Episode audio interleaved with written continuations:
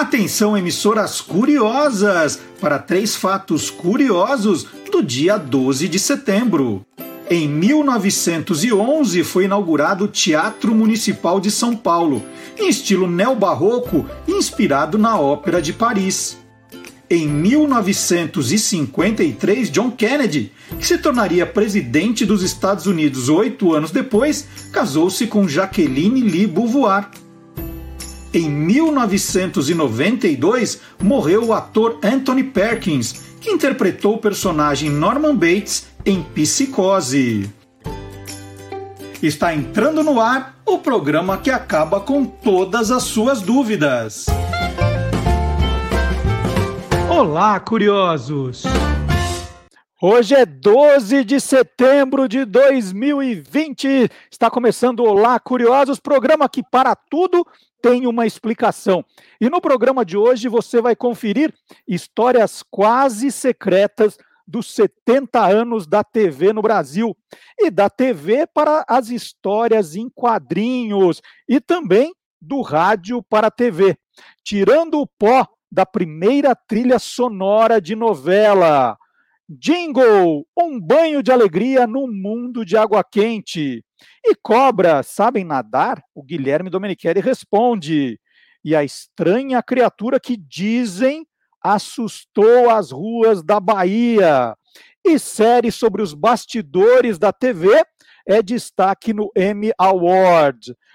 Tudo isso e muito mais no Lá Curiosos que começa com música. Você vai estranhar, né? Cadê o quadradinho da Beck e o Tio de Fusca? Hoje estamos sem, porque eles estão numa gravação, terminando o disco novo. Eles disseram se der tempo, eles entram ao vivo para conversar com a gente também, mas deixaram a trilha do programa de hoje gravada. Então, para comemorar os 70 anos da história da TV no Brasil, próxima sexta-feira, dia 18 de setembro, nós começamos com Teletema, Beck e os Tio de Fusca.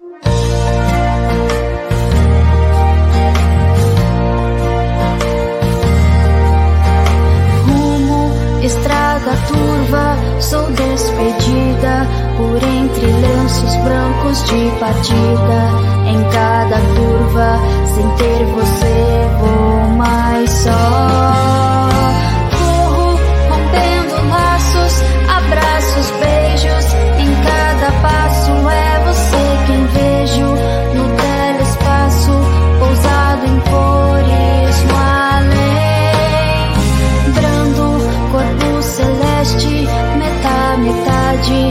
Meu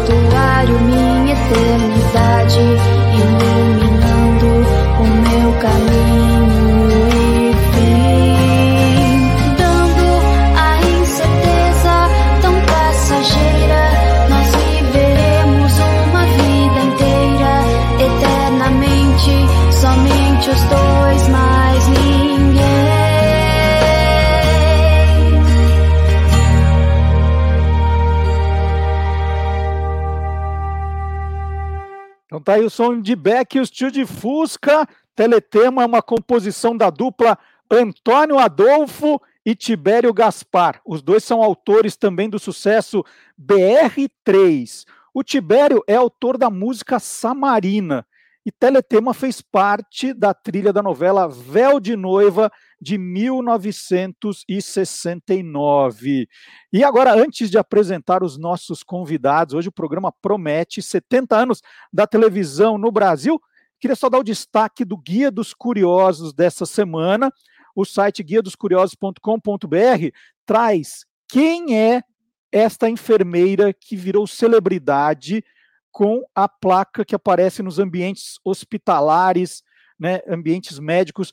Quem é essa misteriosa enfermeira? Você vai ver no destaque no guia dos curiosos.com.br. Tem também outras curiosidades da história da TV. E lembrando que este programa estará a partir de segunda-feira em podcast. Tem o podcast no Deezer, no Spotify e no SoundCloud. Se perdeu algum momento do programa, quer ouvir na sua caminhada, no seu exercício físico, pode baixar o podcast. E se você quer escrever para cá mandando uma pergunta, mandando um vídeo, mandando qualquer coisa para contribuir para o programa, O nosso e-mail é olacuriosos, arroba guia dos curiosos.com.br. E agora vamos apresentar os convidados, começando por ordem alfabética, professor Vard Marx, é de trás para frente, ordem alfabética, tá? Vard Marx é professor, ator, dramaturgo, diretor, descobri ontem, advogado e palestrante. É, olha, a gente vai descobrir cada coisa. Especialista em teatro e história da arte, mestre em comunicação. Trabalha ainda com estudos e pesquisas nas áreas de oratória, mitologia e tarô. Está nas redes sociais e no site vardmarx.com.br. Muito bom dia, professor, eh, doutor Vard Marx. Bom dia. Bom dia, bom dia, pessoal. Bom dia quem está nos assistindo. Bom dia, colegas de telinha. Vamos, é, a gente é, esconde umas coisas aqui, revela outras coisas ali, para não ficar sempre na mesmice. Tá né? certo. Essa é a ideia. E, e daqui a pouquinho o professor Vard Marx vai contar histórias, causos muito engraçados do início da televisão. Outro especialista em TV, que também faz parte do nosso time, é, é o Magalhães Júnior, escritor e roteirista. Há 37 anos trabalha em rádio e TV, tendo passado já pelas rádios Excelsior, Jovem Pan, Transamérica, América e Band.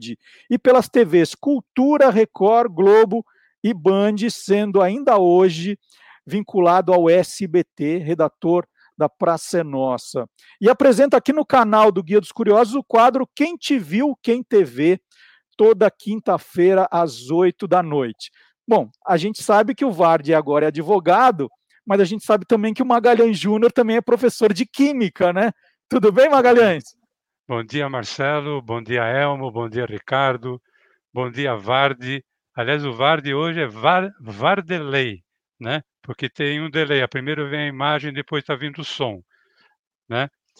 É, Marcelo, nem todo mundo é perfeito. Realmente, eu já fui professor de química e mas já há muito tempo deixei de, de lecionar e hoje eu trabalho mais escrevendo e fazendo pesquisa a respeito de rádio e televisão. Bom, eu vou apresentar também outro grande pesquisador da televisão, jornalista, radialista, professor, mestre em teledramaturgia e coordenador do curso de Rádio, TV e Internet da Universidade AMB Morumbi.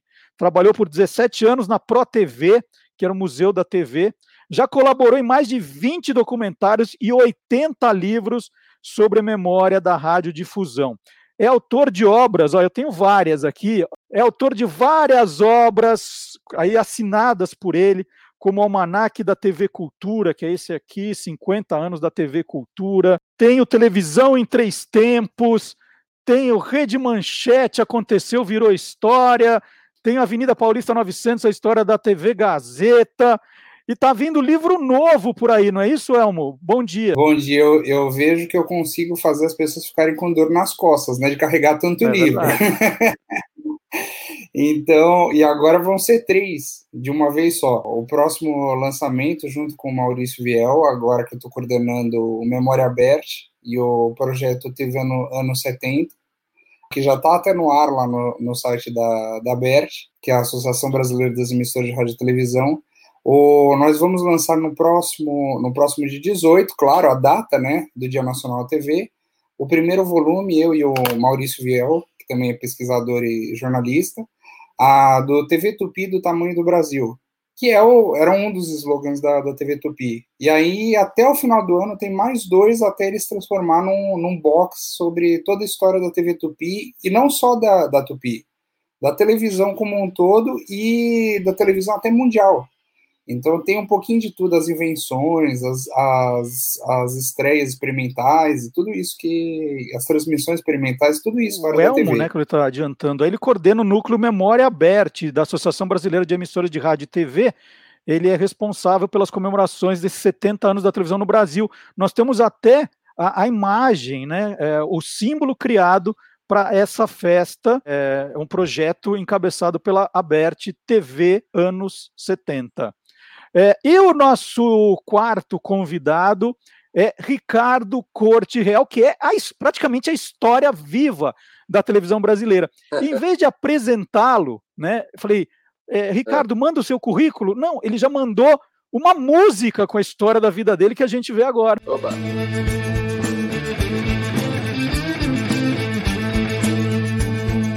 Aperta o botão, aumenta o som. Pode ligar, eu garanto que é bom. Foi onde eu peguei e nunca sumiu. E hoje se espalha por todo o Brasil. Papai sabe nada, ainda um bebê. Eu já queria aparecer na TV. Família Trap, eu já era maior. Campeão de audiência da velha Record. É, no Sumaré, a velha Tupia MTV. É, no Sumaré, a velha Tupia MTV. Aumento o som. Yeah, beba, aumenta o som. Yeah, beba, aumenta o som. Hoje a televisão tá em todo lugar, na tela grande, no celular. Na tela gamei, na tela cresci, naquela colina tanta coisa eu vi. Na vida real sou um homem comum, mas já fui um marciano no Ratimbum. Na tela da Band, no fim da tarde, apresentei o supermarket. É, no Sumaré, a velha tupia MTV. É, no Sumaré, a velha tupia MTV. Aumento o som. Bom dia, Ricardo. Ah, Já sabe, sabemos tudo, pode estar dispensado já. Tchau.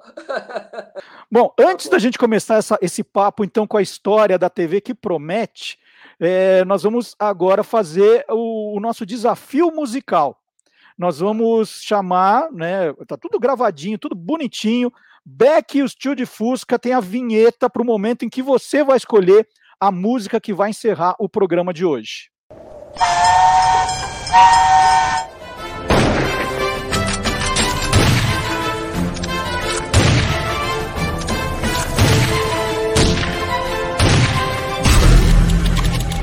Toca aquela.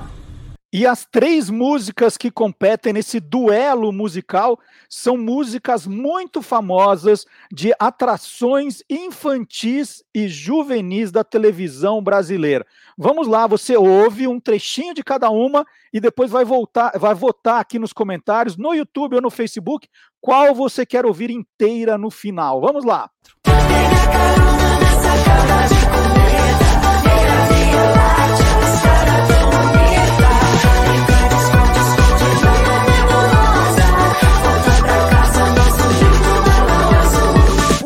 dois, três. No nosso mundo novo e colorido.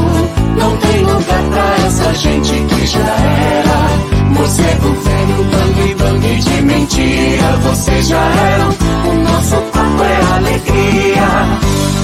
Um, dois, três, quatro. Roda, roda, roda, bicicleta, bicicleta. Roda, roda, desfazendo algodão doce. Que o tempo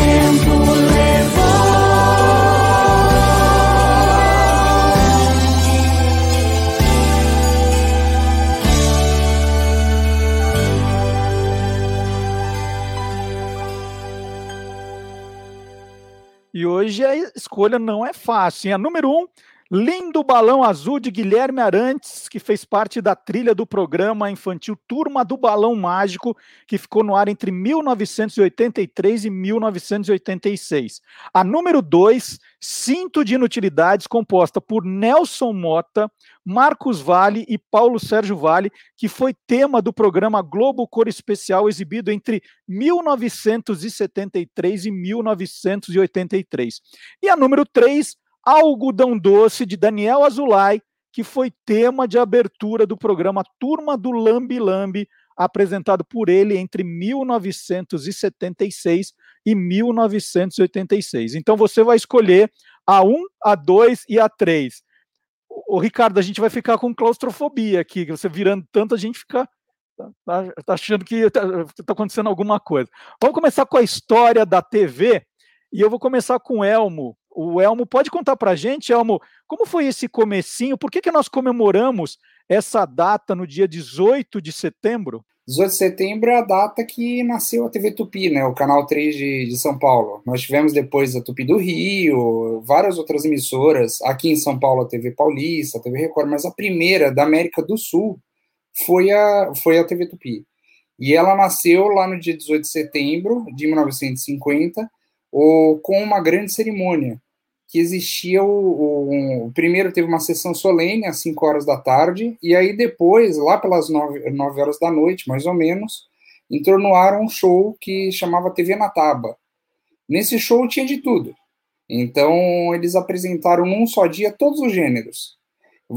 Tinha desde o Walter Foster e a Vitória de Almeida com o, o Ministério das, das, Relações Domésticas, que era mais ou menos como se fosse uma esquetezinha, apresentando dramaturgia.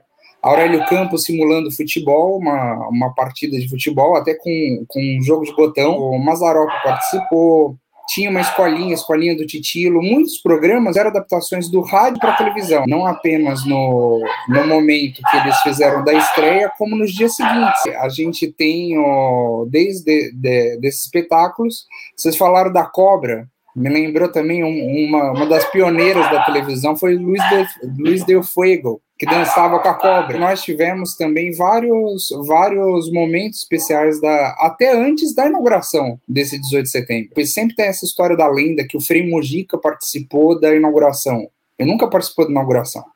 Ele participou com transmissões experimentais no MASP, porque assim, o, o Chateau, ele sabia conjugar as coisas. Então ele adorava artes, ele botou dentro do edifício dele. Então, o edifício dos Diários Associados na, na Rua 7 de Abril. Então ele aproveitou ali, ah, vamos colocar também aqui o fazer uma transmissão experimental no MASP, que era, que era muito recente, valorizava o museu, valorizava a nova invenção, tinha um auditório já, enquanto na no Sumaré, onde hoje é a torre do SBT, né, Magalhães, e ali a ESPN, que era a cidade do rádio, eles foram adaptando e colocando o restante da, do que seria a televisão.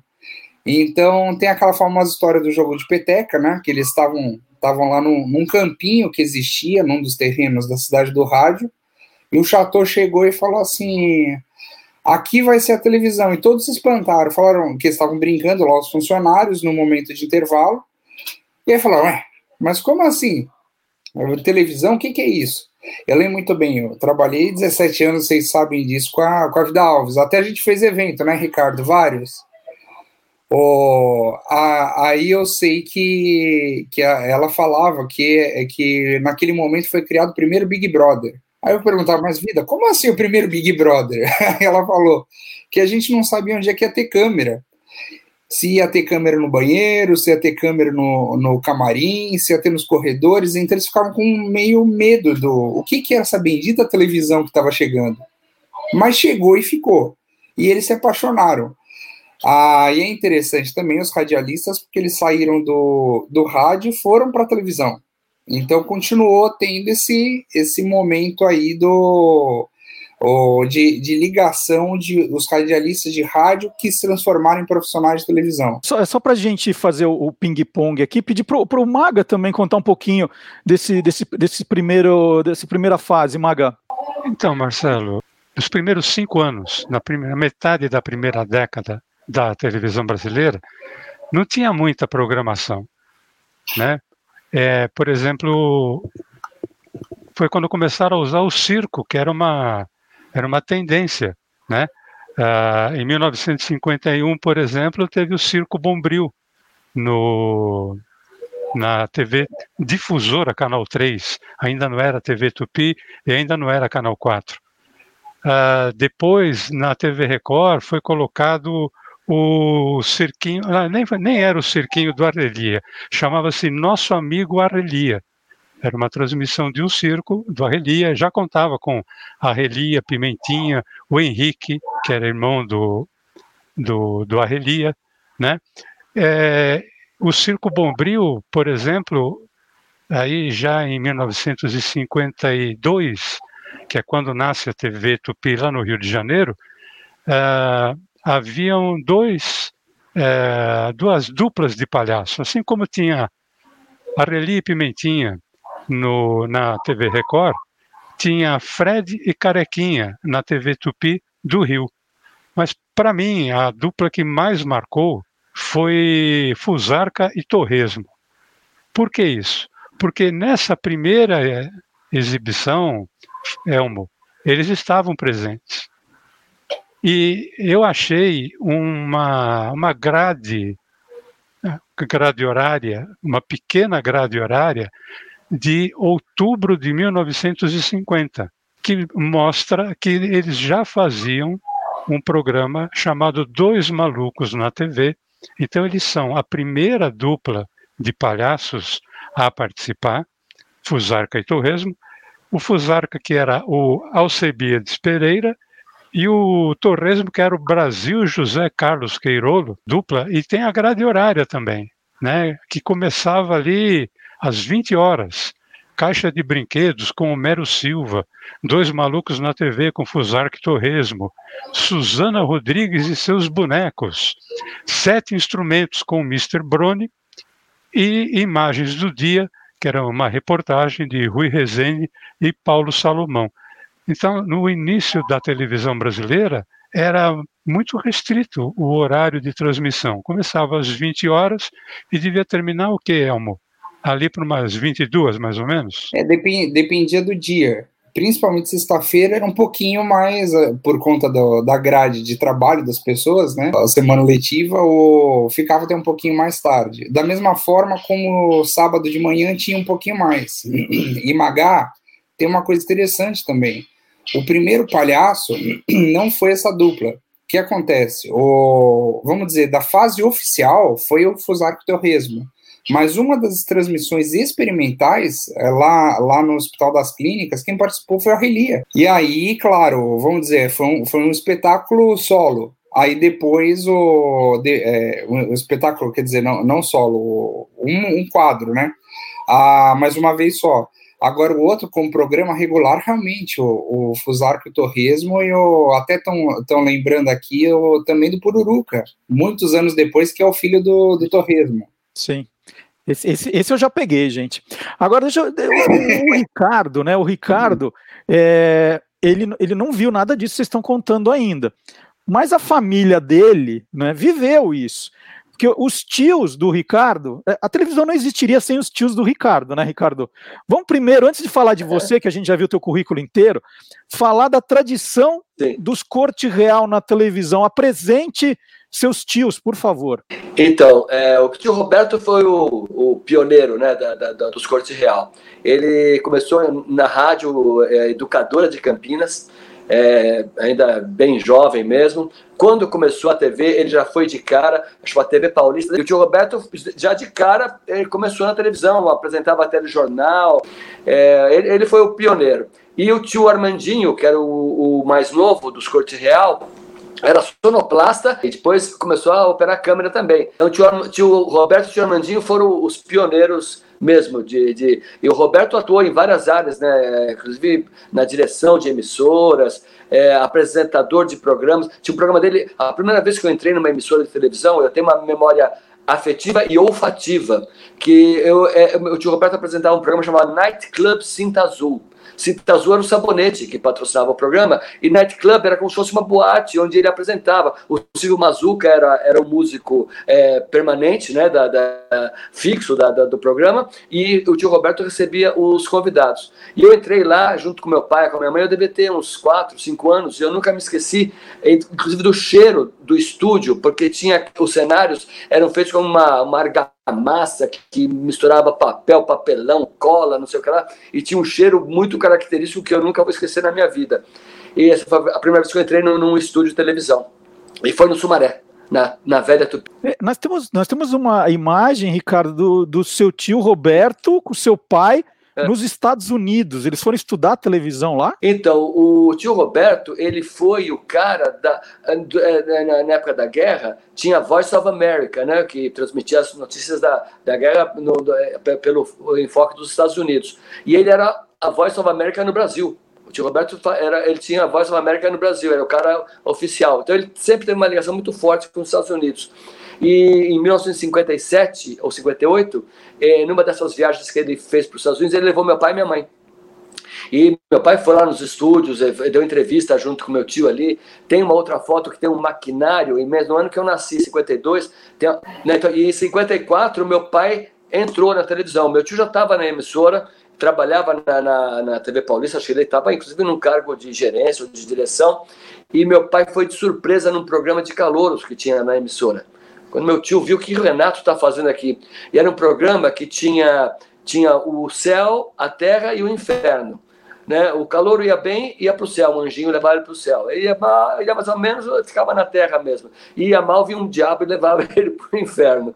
E meu pai, nesse programa, foi para o céu e, na sequência, foi contratado primeiro uh, emprego dele na televisão, na Tele Paulista. O, o, Maga queria fazer um complemento, Maga, e depois vou passar a bola para o Vard, que eu quero ver umas histórias eh, suculentas desse período. Eu quero me, me, me divertir aqui também. Vard, vai se preparando, hein? É que o Roberto Cortirel, que apresentava, por exemplo, Mapa em Movetone, um telejornal informativo e tal, ele sempre usou gravata borboleta, né?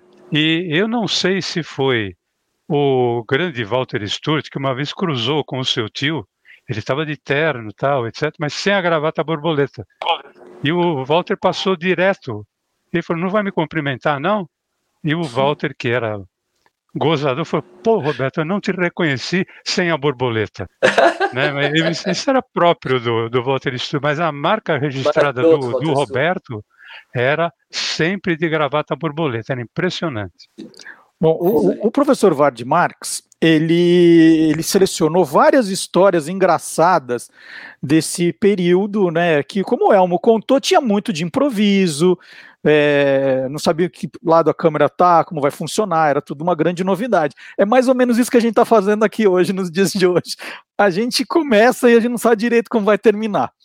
E aí eu pedi para o Vard selecionar algumas dessas histórias é, e, e, você contou, Vard, que tem um personagem que é muito engraçado, né? É um personagem pouco conhecido, mas que ele é, é, a pura história do começo da televisão, não é isso?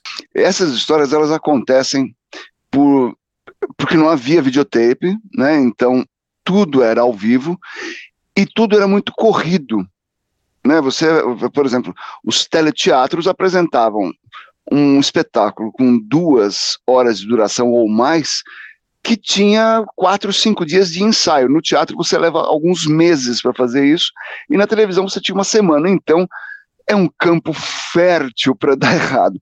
Então, por exemplo, é, tem esse ator, um ator muito famoso, chamado Fregolente. Ambrósio Fregolente, mas era só chamado de Fregolente, o nome artístico dele era Fregolente, fez muitos filmes, era considerado o melhor ator uh, rodriguiano, né, das peças de Nelson Rodrigues e tal. Aí tem uma imagem com várias faces do Fregolente. E aí tem algumas histórias deles, como por exemplo, ele tinha uma dessas peças, um desses teleteatros, que tinha um, um, um texto final para amarrar a história, para explicar tudo e tal. É sempre assim. E era uma página inteira de texto. Ele falou: Eu não vou conseguir decorar isso aqui.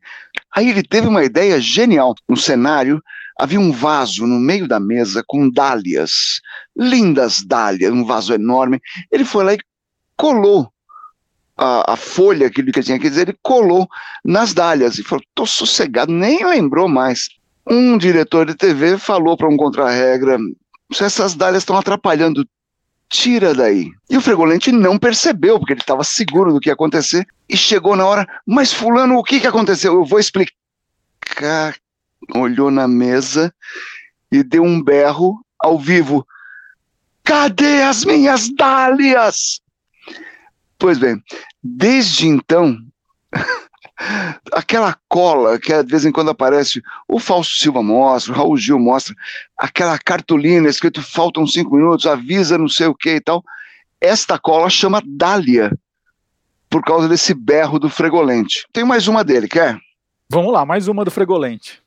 No tempo da televisão, a lenha mesmo, os comerciais eram ao vivo. E aí entra o Fregolente vestido com um barril, né, simulando estar nu, mas sem camisa, sem calça, mas com um barril, com, com um suspensório de barril.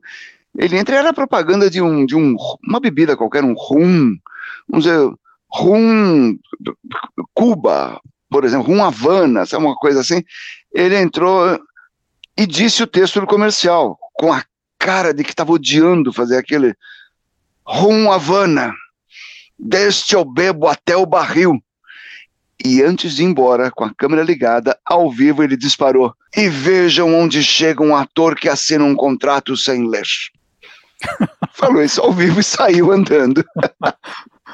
Ó, o Fregolente vale um livro, viu, Elmo? Vou, vou deixar a dica para você daqueles, Olha... daqueles grandes. A gente tá falando aqui já meia hora sobre televisão, 70 anos da televisão, televisão, e o que significa a palavra televisão.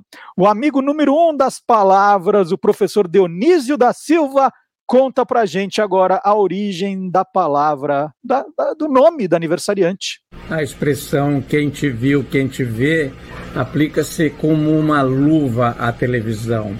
A palavra foi inventada por um cientista russo e ele a usou pela primeira vez em 1899.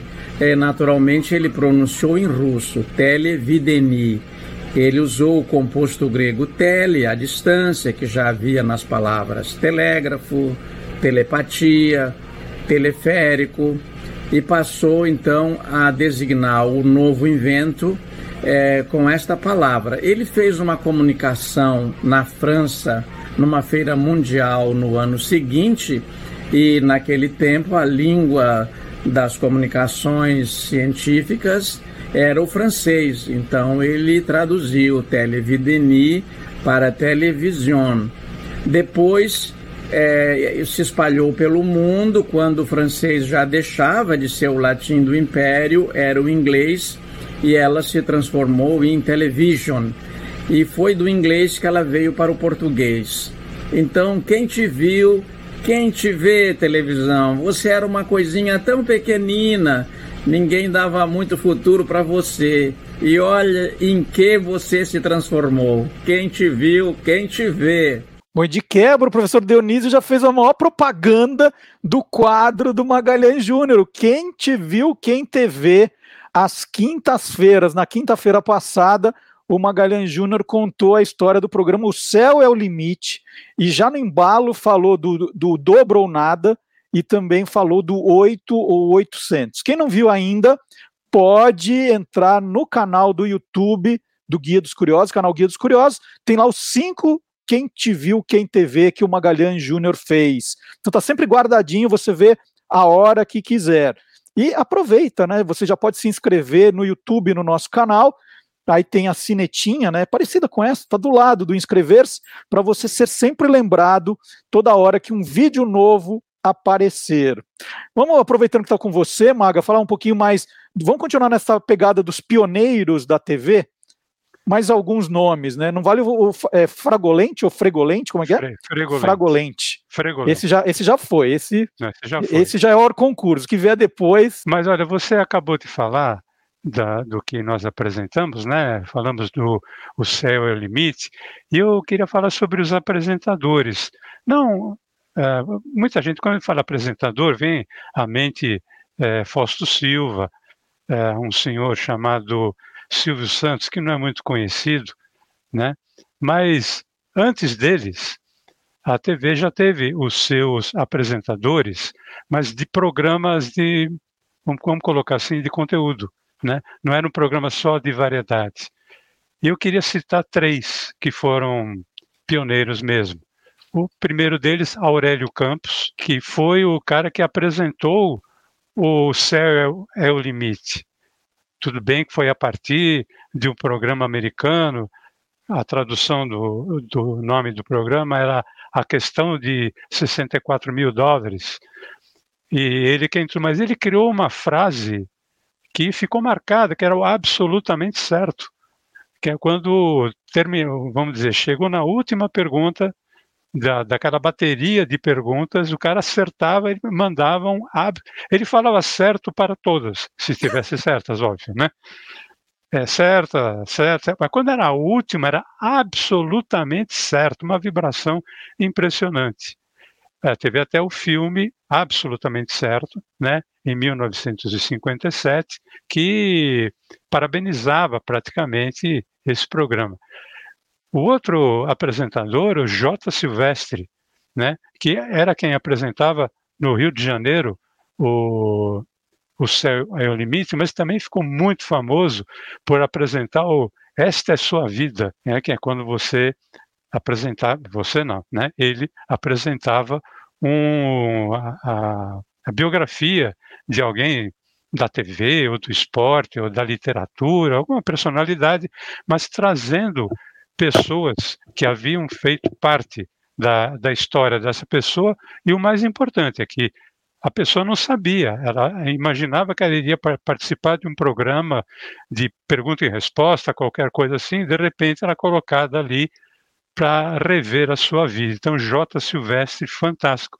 Mas, para mim, e eu acho que para o Ricardo também, porque o Ricardo conviveu com ele, ele que vivia, por exemplo, se ele entrasse de fraque ou se estivesse de smoking, é como se ele estivesse de pijama na, na sala de casa, porque ele era muito elegante, era um cara de uma categoria impressionante, que era o Blota Júnior. Blota Júnior, um dos maiores apresentadores da história da televisão brasileira, cara que apresentou, por exemplo, todos os shows da entrega do troféu Roquete Pinto, era ele que apresentava ao lado da Sônia Ribeiro, sua esposa, a entrega do troféu Chico Viola, que era dedicado à música, é, show do dia 7, pra, só para é, colocar para o, os curiosos, a TV Record nos anos 60, independente do dia da semana, como era canal 7, no dia 7 do mês, eh, não havia a programação normal.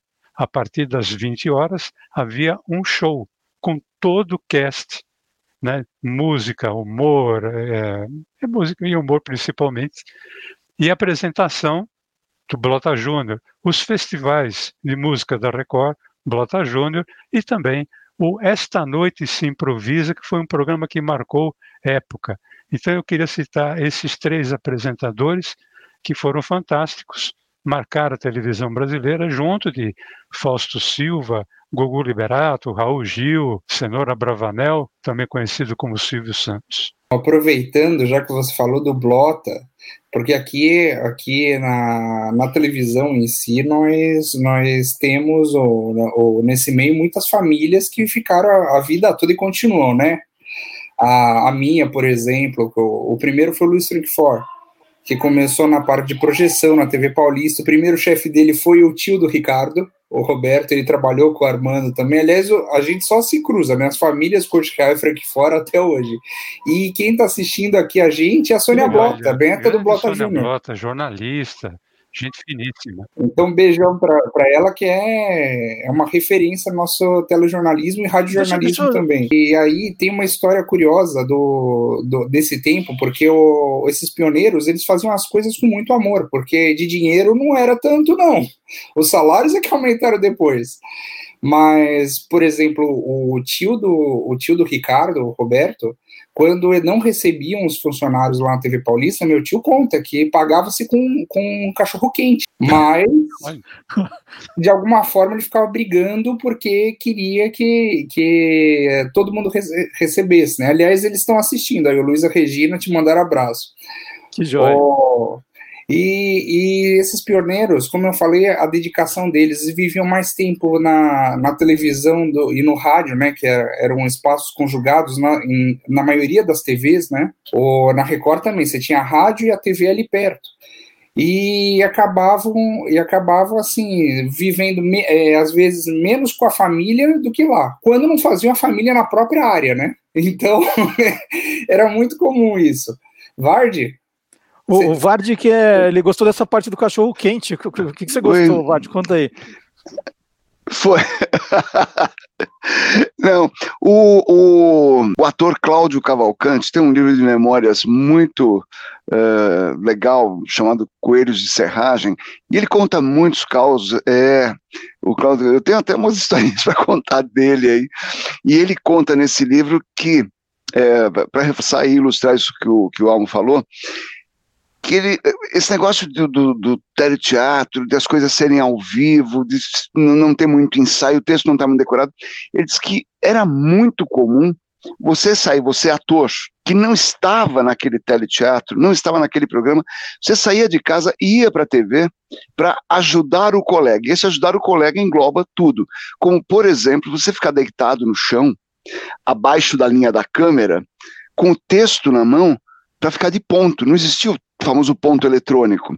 Você ficava de ponto, como nos velhos teatros, que você ficava soprando sem microfone no, o microfone já não pegava direito quem estava falando, imagina quem estava sussurrando.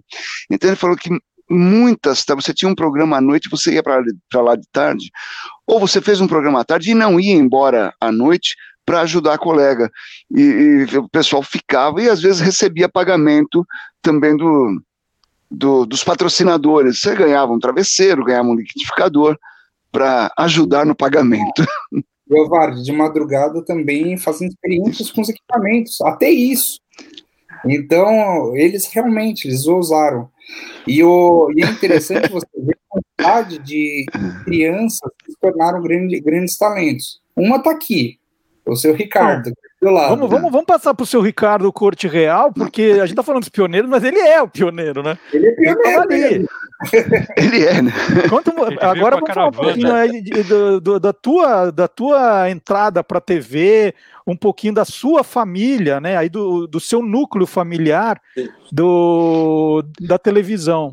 O Vard que é antes? Desculpa, eu só queria registrar uma coisa é que eu tenho quase a mesma idade que ele, e ele aparecia na televisão e eu o assistia, morrendo de inveja. Só para dizer isso, obrigado. Conta, conta, essa história agora, Ricardo.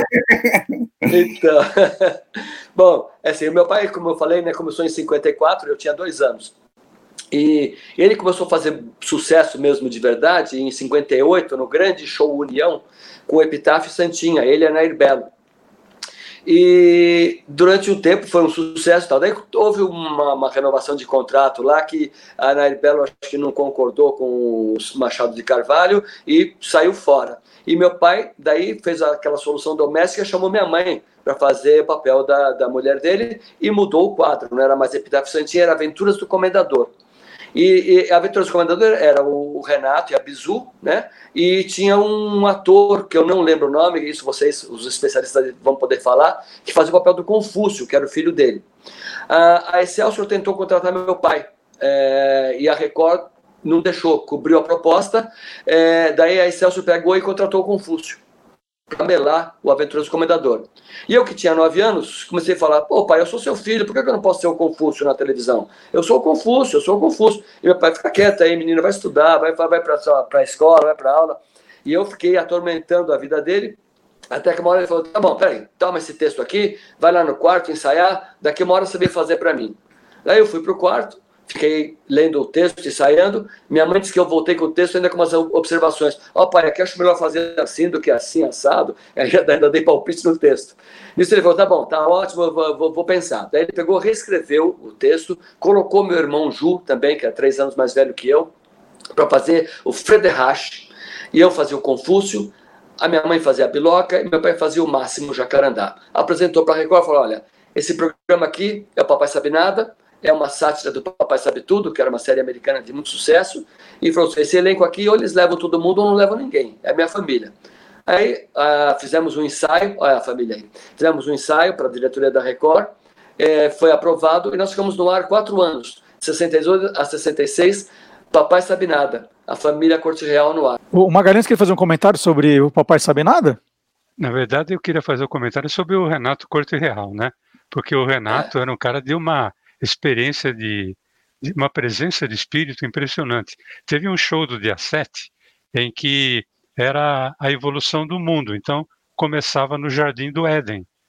E o Renato entrou de Adão, né, de Colan, e aqui na frente uma folha de bananeira, só que o Renato era tão míope quanto quase todos nós, né, que os, quase todos nós usamos óculos, e tinha um, é. um off que dizia Adão estava caminhando, tal, e o Renato caminhava, e esse off dizia, e Adão adormeceu rapidamente. O Renato simplesmente despencou no chão. Só que o, os óculos saíram do. Quando ele caiu, ele se jogou, os óculos saíram, né? E ele tinha que pegar. E ele ficou tateando, Adão ficou tateando, pegando os óculos. Quando ele colocou os óculos, ele falou: Deus, é, um novo mundo se descortina à minha vista. Né? Então, essa, tem uma outra, Dudu, posso contar rapidinho? Mais uma. É, o Renato fez, junto com o Aguinaldo Raiol, um programa que era humorístico musical chamado Corte Raiol Show. 1965 a. É final de 66. Não é nenhum dos dois. Final de 66. É, foi quando, quando. Posso falar? Foi quando pegou fogo na, no aeroporto. Pegou fogo na, na, na Record do aeroporto. A Record ficou só com o teatro, né? Daí todos os programas viraram shows, né? Aí que começou o Corte Real. Espero que não tenham sido vocês que puseram fogo para poder não. começar a ter o programa. O Agnaldo sempre encerrava o programa com uma canção. E naquele dia, o Agnaldo, ao dar o último agudo, ele perdeu a voz. Ele, não, é, perdeu a voz, né? perdeu o agudo. E o público aplaudiu, mas o Agnaldo ficou extremamente constrangido em cena. Né? Gravava-se, se não me engano, de terça-feira e ao ar na sexta. Né? E, mas não tinha edição, o que gravava ia para o ar, não tinha essa de melhores momentos.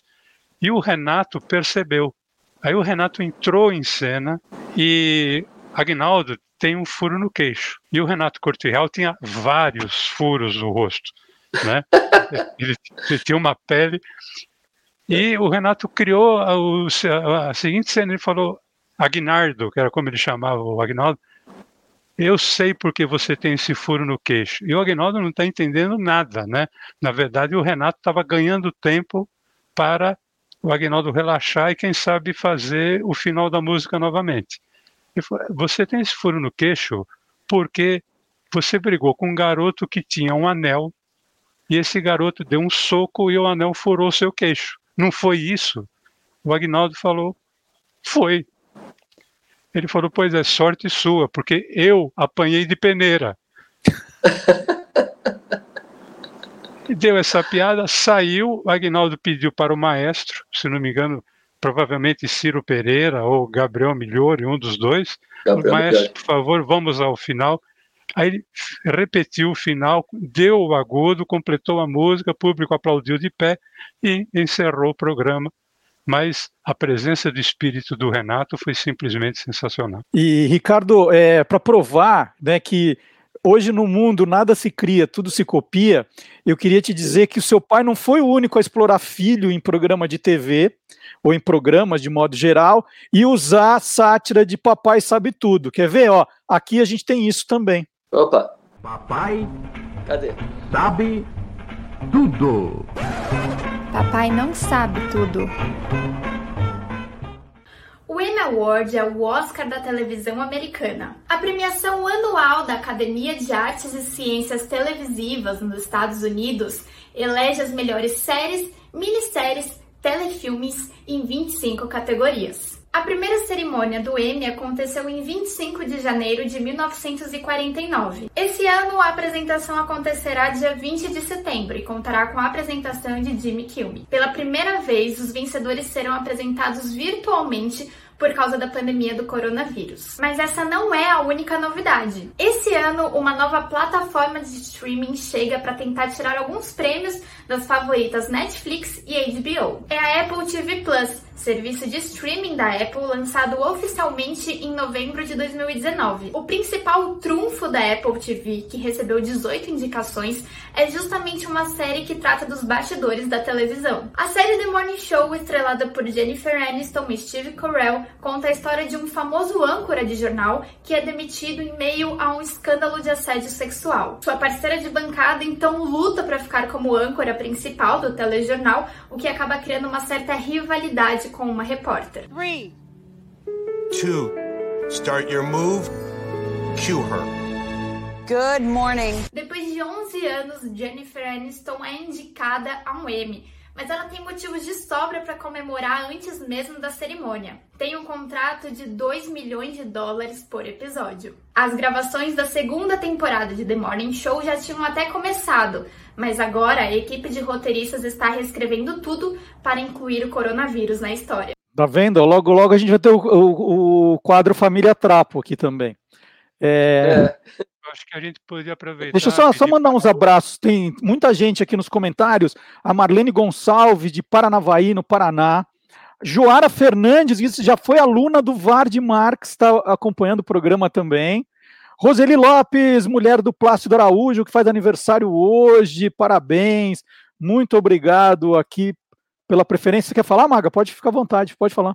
Não, eu ia sugerir para o professor Dionísio é, nas, nas próximas vezes, falar a respeito da palavra. Como é que é aquela palavra que cita quando vem a família toda trabalhando? É necessidade.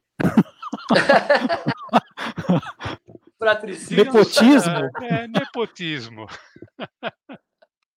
Ah, eu aprendi com, É eu aprendi com a família Corte Real, meu.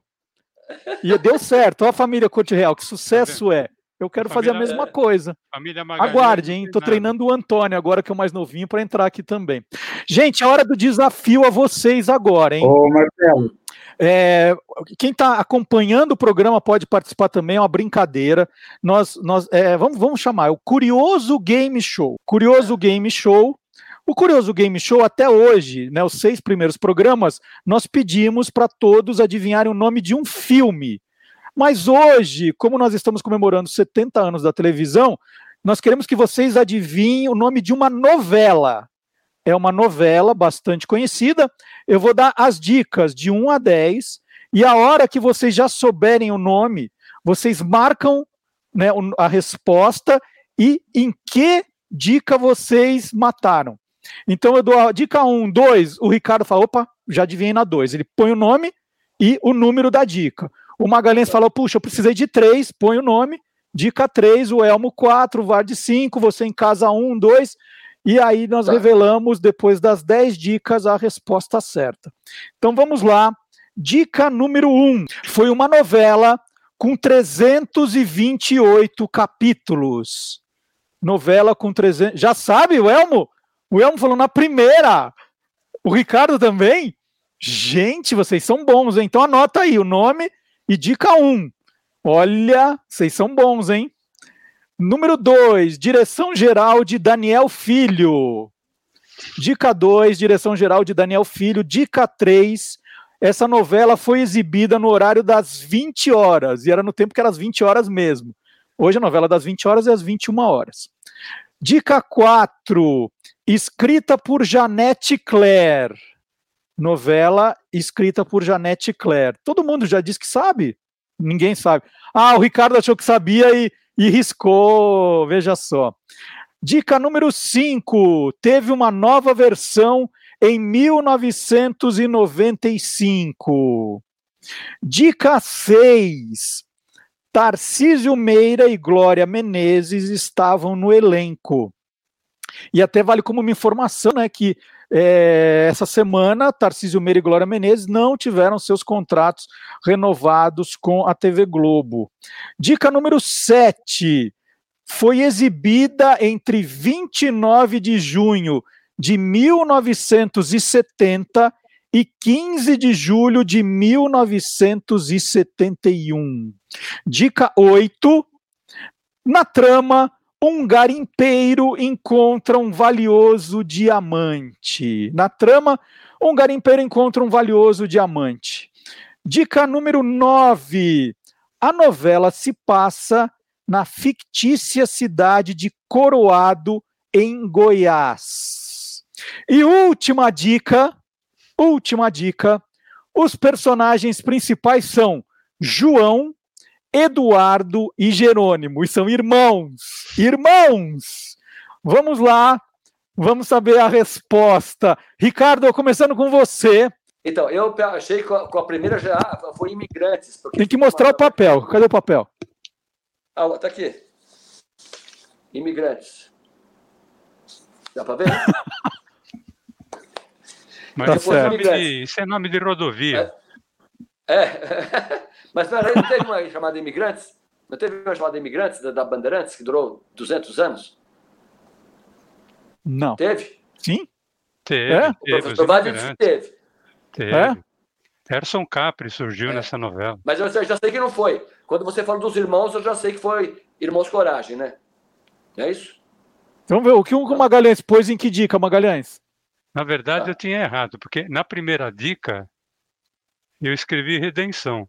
Uhum, Aí na segunda dica, aí sim eu vi que era Irmãos Coragem. tá. E o Elmo, pôs o que, Elmo? É um bofone? eu tinha colocado redenção. Aí depois, na, na segunda para terceira dica, na verdade, porque eu fiquei naquela coisa, é ou não é? Aí quando você falou Daniel Filho, então na terceira Irmãos Coragem. E a gente não... Redenção não foi 500 episódios, uma coisa assim? É, foi mais. Foi, é, uns 500 e pra lá. E o, e o Vard, Vard? É, eu também achei que era Redenção. Depois, na dica 5, eu comecei a escrever Selva de Pedra, aí você falou Tarcísio, eu risquei. Na 8, eu acertei Irmãos Coragem. Então vamos, vamos. É, a resposta certa é Irmãos Coragem e a Beck e o Estúdio Fusca trazem pra gente a trilha de é. abertura é. da novela. Manhã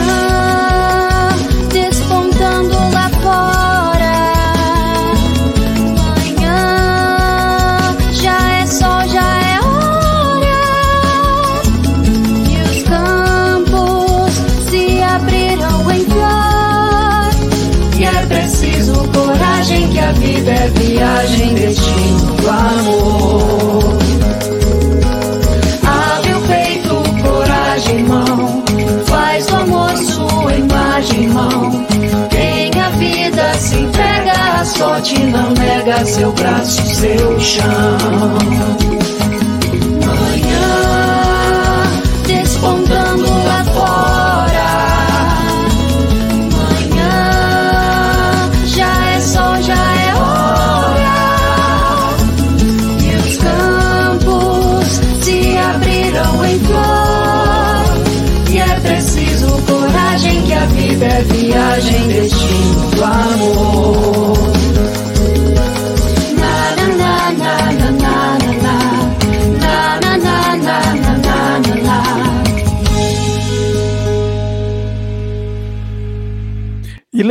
Do desafio do Toca Aquela para o final do programa. São três músicas concorrendo.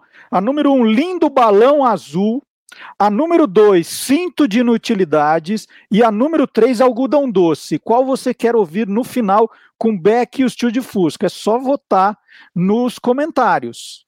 Depois nós vamos fazer uma surpresa para vocês. Você fala assim, poxa, eu queria ver as três. Vocês vão tocar uma? Mas depois, na, no canal do Guia dos Curiosos, no YouTube, nós vamos publicar as três. Né? Eles gravaram as três, deixaram as três. Então nós vamos tocar no programa a ganhadora e depois no canal do YouTube nós vamos publicar as três, tá bom, gente? É, e como a gente está falando de trilha de novela, a gente tocou agora em Irmãos Coragem, discos de novela tem um lugar todo especial na coleção do Antônio Mir. Ele só precisa, né, antes de mostrar aqui, tirar um pouquinho do pó.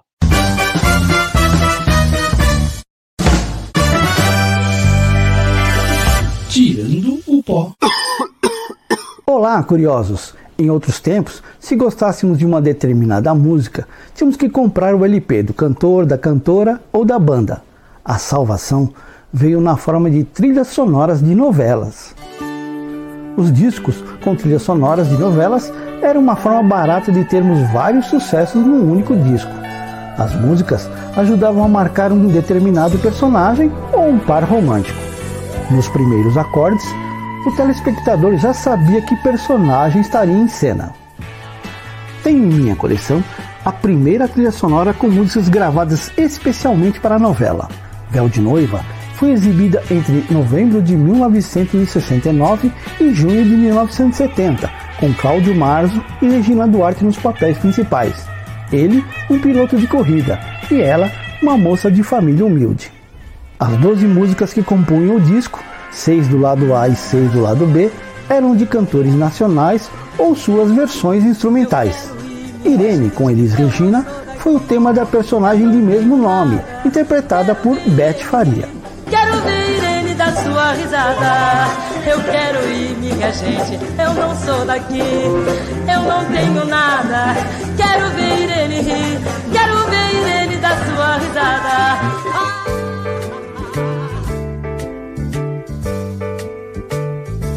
A música que abriu o Olá Curiosos de hoje, Teletema com a cantora Regininha, foi a canção marcante entre o amor dos personagens Marcelo Monserrat, Cláudio Marzo e Andréa Madeira, Regina Duarte. Janete Claire acertou em cheio ao colocar a Fórmula 1 como pano de fundo da novela. O brasileiro Emerson Fittipaldi entrou para a categoria justamente em 1970. Naquele período, a música Azimuth, com a banda Apollo 4, ficou conhecida como tema de Marcelo em suas cenas de corridas.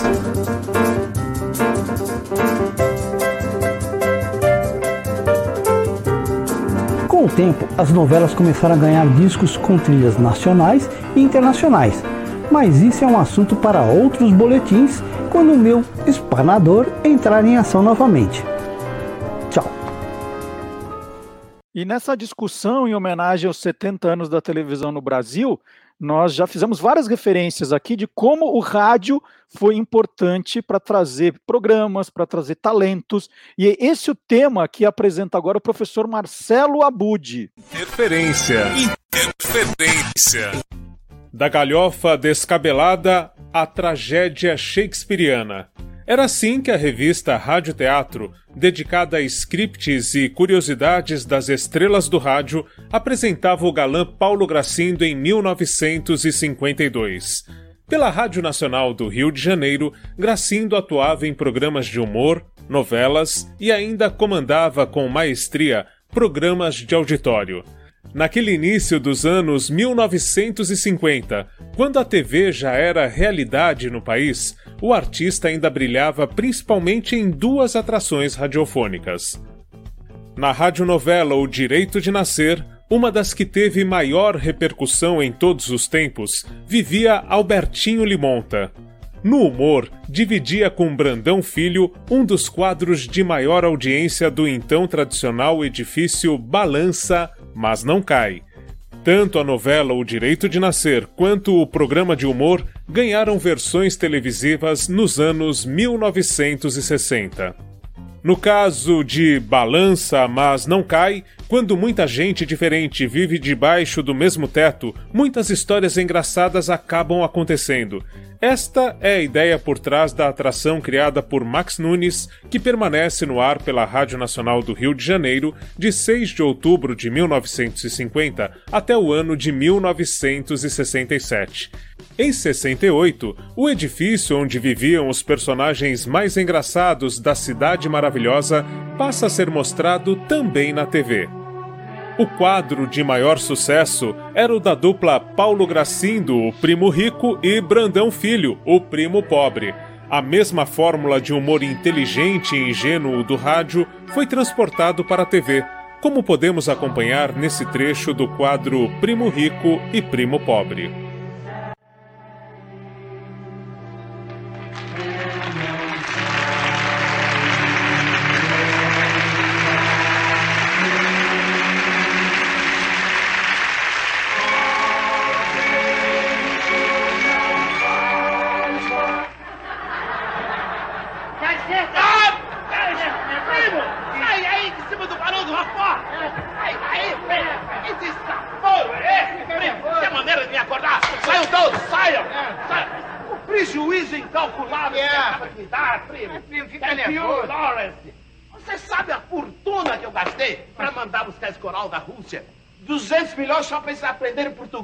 Cantar isso? Você me dá este prejuízo? Mas, primo, você, você paga pra, pra ver um coral pra você dormir? Claro, é ótimo dormir com música. Eu tenho uma insônia desgraçada. Você não gosta de dormir com música, não, primo? Lá, lá em casa eu só durmo com música. Ah, é? E tudo coral. Coral? Ah. Mas é, é um coral russo como esse? É russo, é tudo russo. Tem aquele coral do Muskitovski. Tem um outro coral do Pereirakovski. E tem um agora, um, um, um mexicano que tá fazendo muito sucesso. É Los Grilancieros.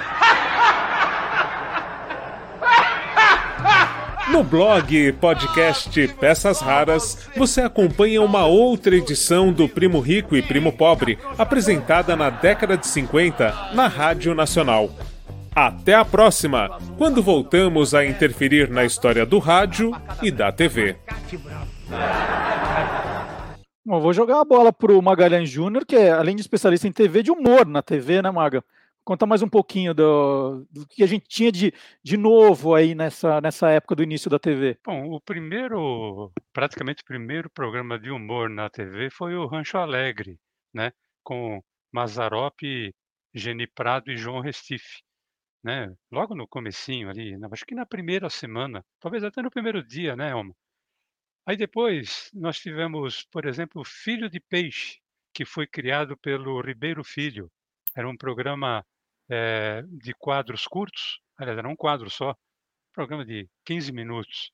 teve também o Lindo Topa Tudo, que era um programa criado, que foi criado pelo Walter Stewart.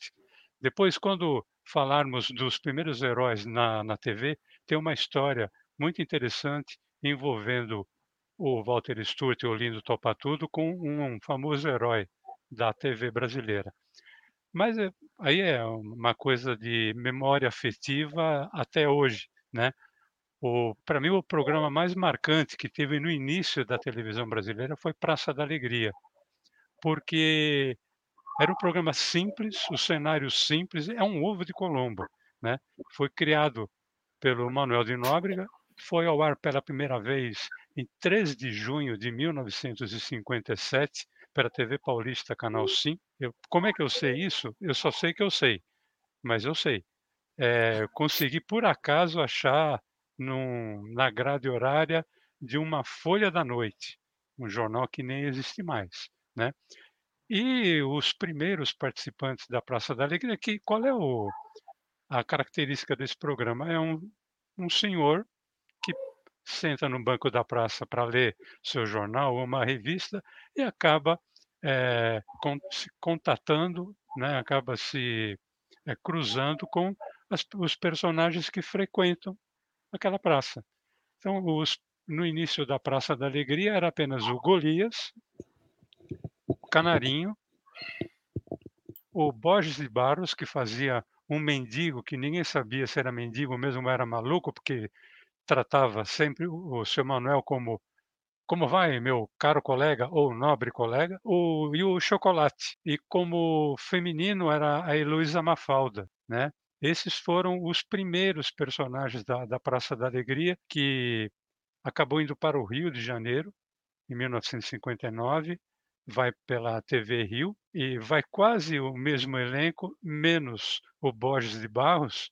E ali no Rio, o seu Manuel conhece o Jorge Loredo, que era o Zé Bonitinho, que passa a fazer o mesmo mendigo lá no Rio. E para mim é uma coisa marcante porque eu posso hoje dizer que eu faço parte da história da continuação desse programa, né? Que faz apenas 33 anos que eu venho escrevendo a continuação da Praça da Alegria na Praça Nossa, com o filho do seu Manuel de Nóbrega, o Carlos Alberto de Nóbrega. Então eu acho que é, Rancho Alegre, Filho de Peixe, O Lindo Topa Tudo e Praça da Alegria são as marcas do humor no início da televisão brasileira. O, o Elmo queria complementar alguma coisa, Elmo? Não, é que eu, vocês acabaram me, fa me, fazendo lembrar quando, quando eu trabalhava lá na ProTV, lá com os pioneiros, tinham muitos que eram dessa área de humor. E aí um ficava zoando o outro, às vezes era uma reunião séria. Eu lembro uma vez, a, acho que era a vida estava com o presidente, era ela estava fazendo 75, era uma coisa assim. Falou, não, é, eu, eu estou fazendo 75, muito bem, papapá. Aí o Marcos Plonka estava do lado do Borges Barros, o Borges Barros chega e fala assim: Isso é o que ela diz. Nossa, ela ficou uma arara. O canarinho era outro que era, era muito hilário.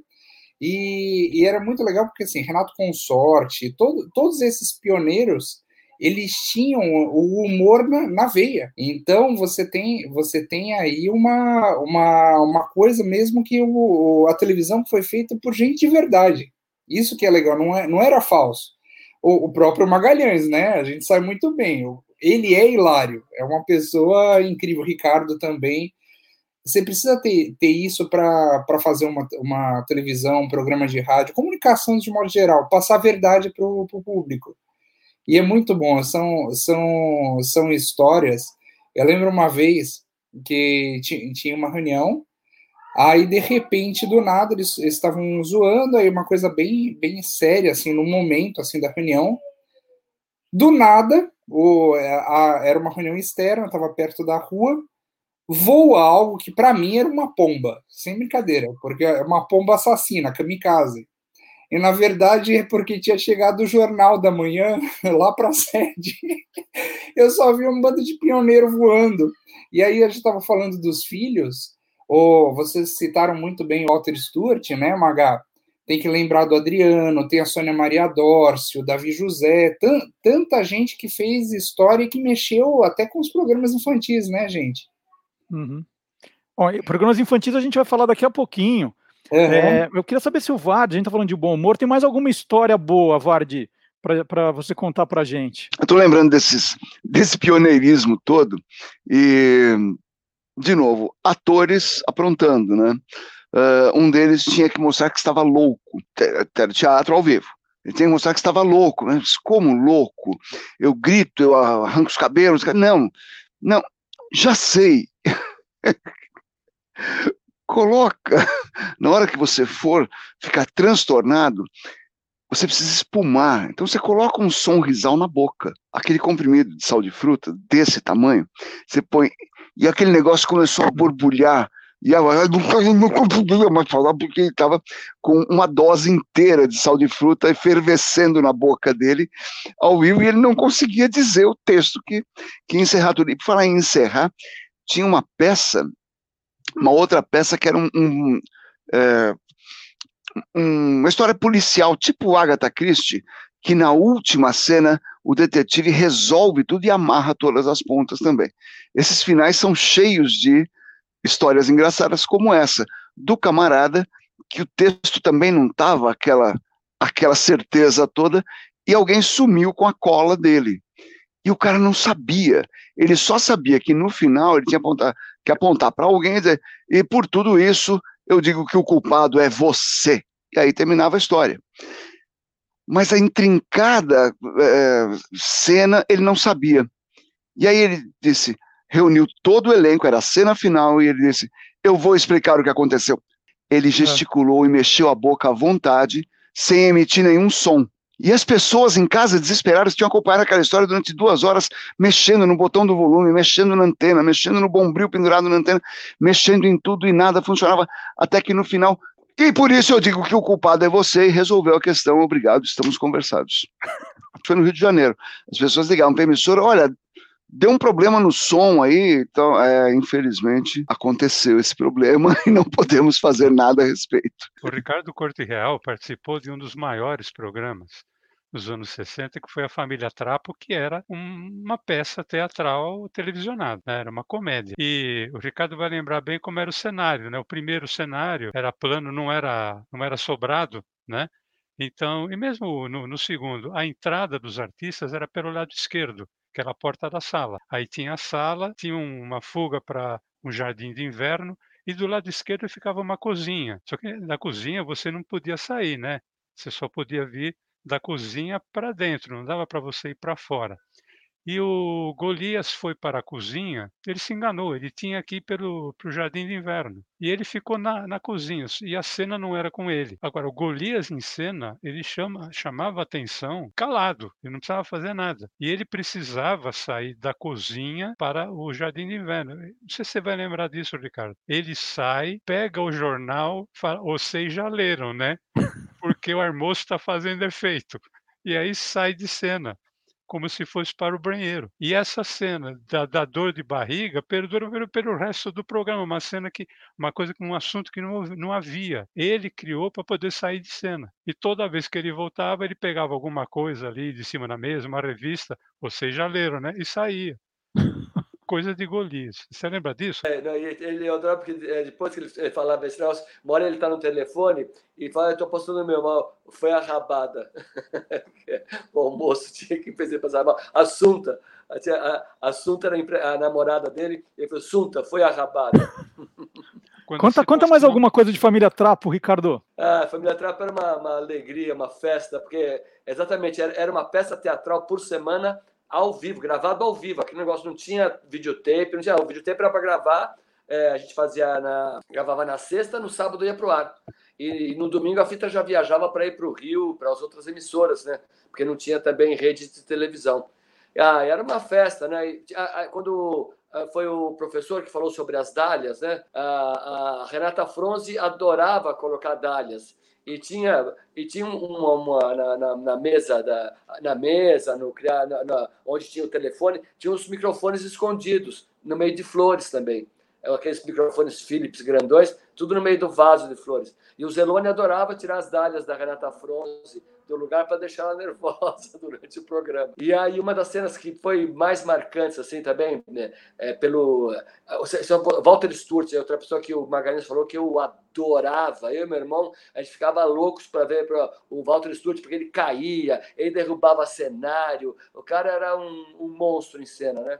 E o, e o Golias deu uma de Walter Stewart, porque ele tinha um, o cenário de dois andares, tinha um cano, que o Golias descia pelo cano, como se fosse aquele cano de, de, de corpo de bombeiros. Ele descia da, da, da, do quarto dele para a sala e gritava Olímpia! e vinha pelo cano. E teve um dia que a contra-regra não parafusou bem o cano. E o cano veio vindo junto com ele. E ele veio, e ele foi de circo mesmo, porque ele percebeu que o cano estava vindo, e ele, e ele escorregando e o cano caindo, ele ainda conseguiu cair em pé. A Cidinha Campos teve um ataque de, de, de, nervos ali, começou a chorar no meio da cena, e eu, ah, não foi nada, não foi nada, e ele, o cara já dominou tudo. E ele entrava em cena, é aquele negócio, é, a, a, gente tinha que parar a cena quando ele entrava, porque o público ria só dele entrar. É, era um espetáculo. Bom, e agora no nosso programa é hora do intervalo comercial um intervalo comercial diferente e começa com o professor Fábio Dias, criador do site Clube do Jingle e autor do livro Jingle é a alma do negócio. É hora do mundo de alegria. Olá, curiosos! Francis Monteiro é um músico e compositor que já tinha anos de estrada produzindo e criando trilhas para espetáculos e eventos, quando foi trabalhar numa produtora de áudio. Chegando lá, ele atuou durante três meses apenas como músico, mas morrendo de vontade de criar um jingle. Até que um dia Zelão, diretor da produtora, o convidou para criar um jingle para Duchas Corona. Nem Zelão acreditou quando, cinco minutos depois, Francis Monteiro apareceu com o jingle prontinho. O jingle era realmente muito bom. E Zelão pegou Francis Monteiro e o jingle e foi direto na agência de publicidade que havia encomendado a peça. Chegando lá, para surpresa dos dois, o pessoal detestou o Dingo. Diz que eles estavam precisando vender chuveiro e não sabonete, como a letra dizia. Inconformados com a negativa da agência, resolveram ir diretamente no anunciante, uma coisa muito incomum, aliás. Chegando lá, o anunciante, ao ouvir o jingle, falou que o jingle era perfeito, era exatamente isso que ele procurava. E colocou o jingle no ar imediatamente. O jingle de Duchas Corona ficou no ar mais de 12 anos ininterruptamente. E talvez por causa disso, diversas gerações saibam até hoje que Duchas Corona é um banho de alegria no mundo de água quente. Vamos assistir. Apanho um sabonete, pego uma canção e vou cantando sorridente. Duchas Corona, um banho de alegria no mundo de água quente. Apanho um sabonete. Abro a torneira e de repente a gente sente Ducha corona, um banho de alegria no mundo de água quente Banho sabonete é ducha corona, dando banho tanta gente Ducha corona, um banho de alegria no mundo de água quente e o nosso convidado, o Ricardo, o Ricardo Corte Real, ele tem uma, uma carreira muito grande também em publicidade. É, antes, ele, ele, ele, vai tocar uns jingles aqui para gente, que ele tem uma, um grupo musical que já se apresentou até no aniversário do Você é Curioso, o Jukebox, mas nós conseguimos alguns comerciais estrelados pelo Ricardo. E vejam só como o cara é bom. Né? É, em 1984, ele, ele volta né, para esse mundo da publicidade com um comercial da cerveja Kaiser, que é esse aqui. Chegou Kaiser, feita do mais puro malte, o mais puro lúpulo e a água mais pura. Logo de cara, a gente sente o puro sabor da cerveja. Quer ver só? Kaiser lhe deseja uma cara feliz. Faça a cara feliz de quem bebeu Kaiser. Prove o puro sabor da cerveja. Então, o Ricardo foi o primeiro baixinho da, da Kaiser, foi ele, né, foi o primeiro. Aí, no comercial, ele aparece de barba, ele estava de barba, e aí qualquer outra pessoa tiraria a barba sem ganhar nada. Ele não. Ele ganhou para tirar a barba num outro comercial muitos anos depois, que é esse aqui. Você sabe o que acabou de estourar na União Soviética neste exato momento? A nova Eldorado AM sabe. Isso é bom, hein, Ricardo? Você não, você não dá ponto sem nó, hein? ah, eu adoro esse comercial da, da Eldorado. E, e, o Jukebox nasceu quando? É, é, é uma banda que troca os trilhos dos jingles, né, os mais famosos. É, então, infelizmente, o Jukebox é, parou. Inclusive, a nossa diretora musical, nossa querida Fernanda Janizella, já está cantando no céu já faz uns dois anos. E antes disso, o grupo já tinha se dissolvido. Eu, eu continuo fazendo esse trabalho com a minha mulher, com a Virgínia. A gente vai ter a dupla Vi e Ri, hahaha, e a gente canta no nosso show os jingles também.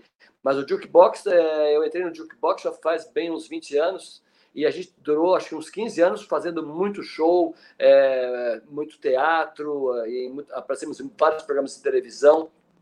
E era um grupo, é, quando eu entrei, ele já existia há algum tempo, e eu já entrei mudando o nome da peça, que era TV Teams, para A Voz da TV. A gente cantava a história da televisão e, e um pouco do rádio através dos jingles e temas de seriados. E, e, eu, mas antes disso, eu, já, eu sempre fui um colecionador de jingles, eu sempre adorei jingle, desde o, as rosas desabrocham com a luz do sol e a beleza das mulheres como um creme rugol. Eu, desde criança, já gostava dos jingles. Bom, já que você está com violão, alguma coisa você vai ter que fazer ao vivo, né, pra gente. Vamos fazer. Se a lâmpada queimar, não adianta reclamar, nem bater o pé. O que resolve é ter logo a mão, lâmpada GE. Se você acende a lâmpada GE, nota a diferença, é lâmpada GE. Exija a marca e bata o pé. Quando for comprar, veja bem se é GE. Mais um, mais um, mais um, vai, sem ser econômico. Você precisa de uma roupa nova, Lojas Garbo tem. A roupa que você prefere, Lojas Garbo tem. Para homens, rapazes, meninos, os mais modernos figurinos.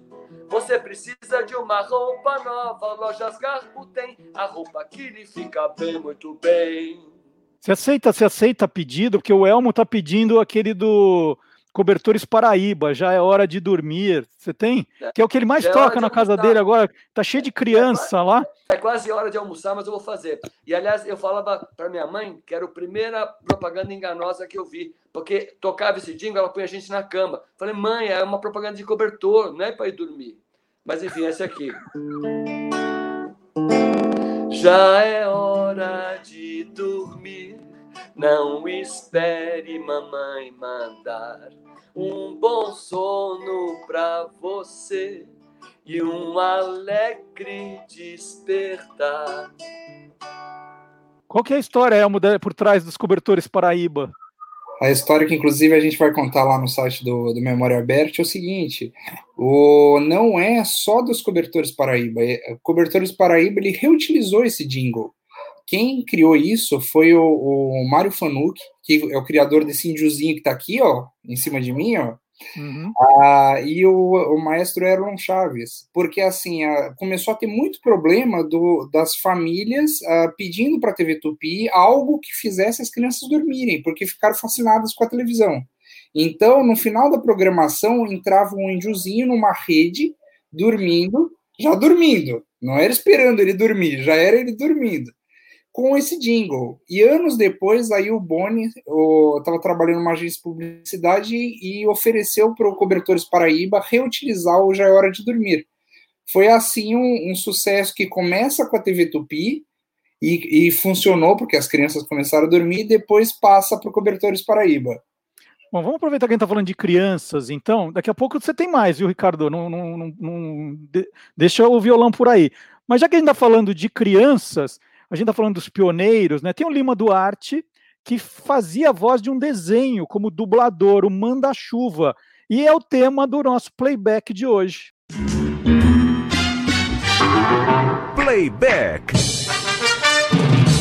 Manda-chuva. Chegou, chegou. O manda-chuva, o tal é. O chefe, o maioral, malandro como ninguém.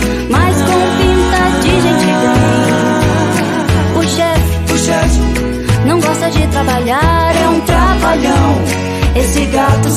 em fazer confusão. Manda chuva, o chefe chegou. Esse gato só pensa em fazer confusão. Manda chuva, o chefe chegou. Chegou, chegou. O manda-chuva, o tal é o chefe, o maioral,